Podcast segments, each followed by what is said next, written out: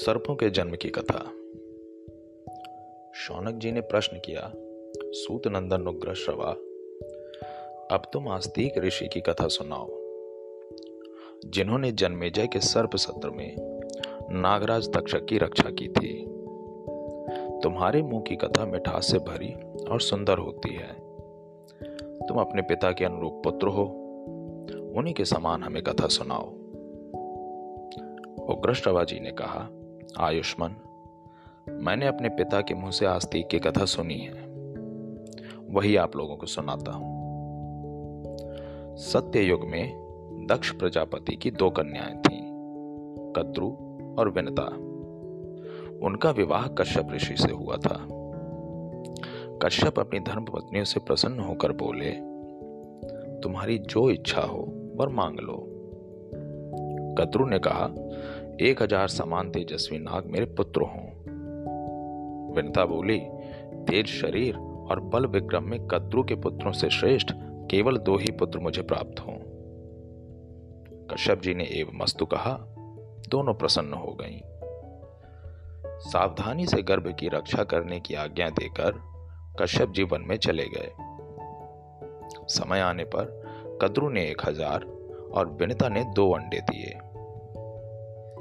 दासियों ने प्रसन्न होकर गर्म बर्तनों में उन्हें रख दिया। 500 वर्ष पूरे होने पर कद्रु के तो 1000 पुत्र निकल आए, परंतु विनता के 2 बच्चे नहीं निकले। विनता ने अपने हाथों 1 अंडा फोड़ डाला। उस अंडे का शिशु आधे शरीर से तो पुष्ट हो गया था, परंतु उसके नीचे का आधा शरीर अभी कच्चा था। नवजात शिशु ने क्रोधित होकर अपनी माता को शाप दिया, मां, तूने लोभवश मेरे अधूरे शरीर को ही निकाल लिया है, इसलिए तू अपनी उसी सौत की 500 वर्ष तक दासी रहेगी जिससे डाह करती है। यदि मेरी तरह तूने दूसरे अंडे को भी फोड़कर उसके बालक को अंगहीन या विकृतांग ना किया तो वही तुझे शाप से मुक्त करेगा। यदि तेरी ऐसी इच्छा है कि तेरा दूसरा बालक बलवान हो तो धैर्य के साथ 500 वर्ष तक और प्रतीक्षा कर। इस प्रकार शाप देकर वह बालक आकाश में उड़ गया और सूर्य का सारथी बना। प्रातःकाल लालिमा उसी की झलक है। उस बालक का नाम अरुण हुआ। एक बार कद्रु और विनता दोनों बहनें एक साथ ही घूम रही थीं कि पास ही उन्हें उच्चैःश्रवा नाम का घोड़ा दिखाई दिया।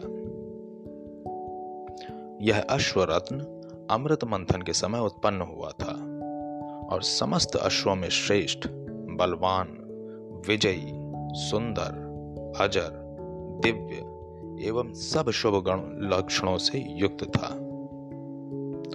उसे देखकर वे दोनों आपस में उसका वर्णन करने लगी।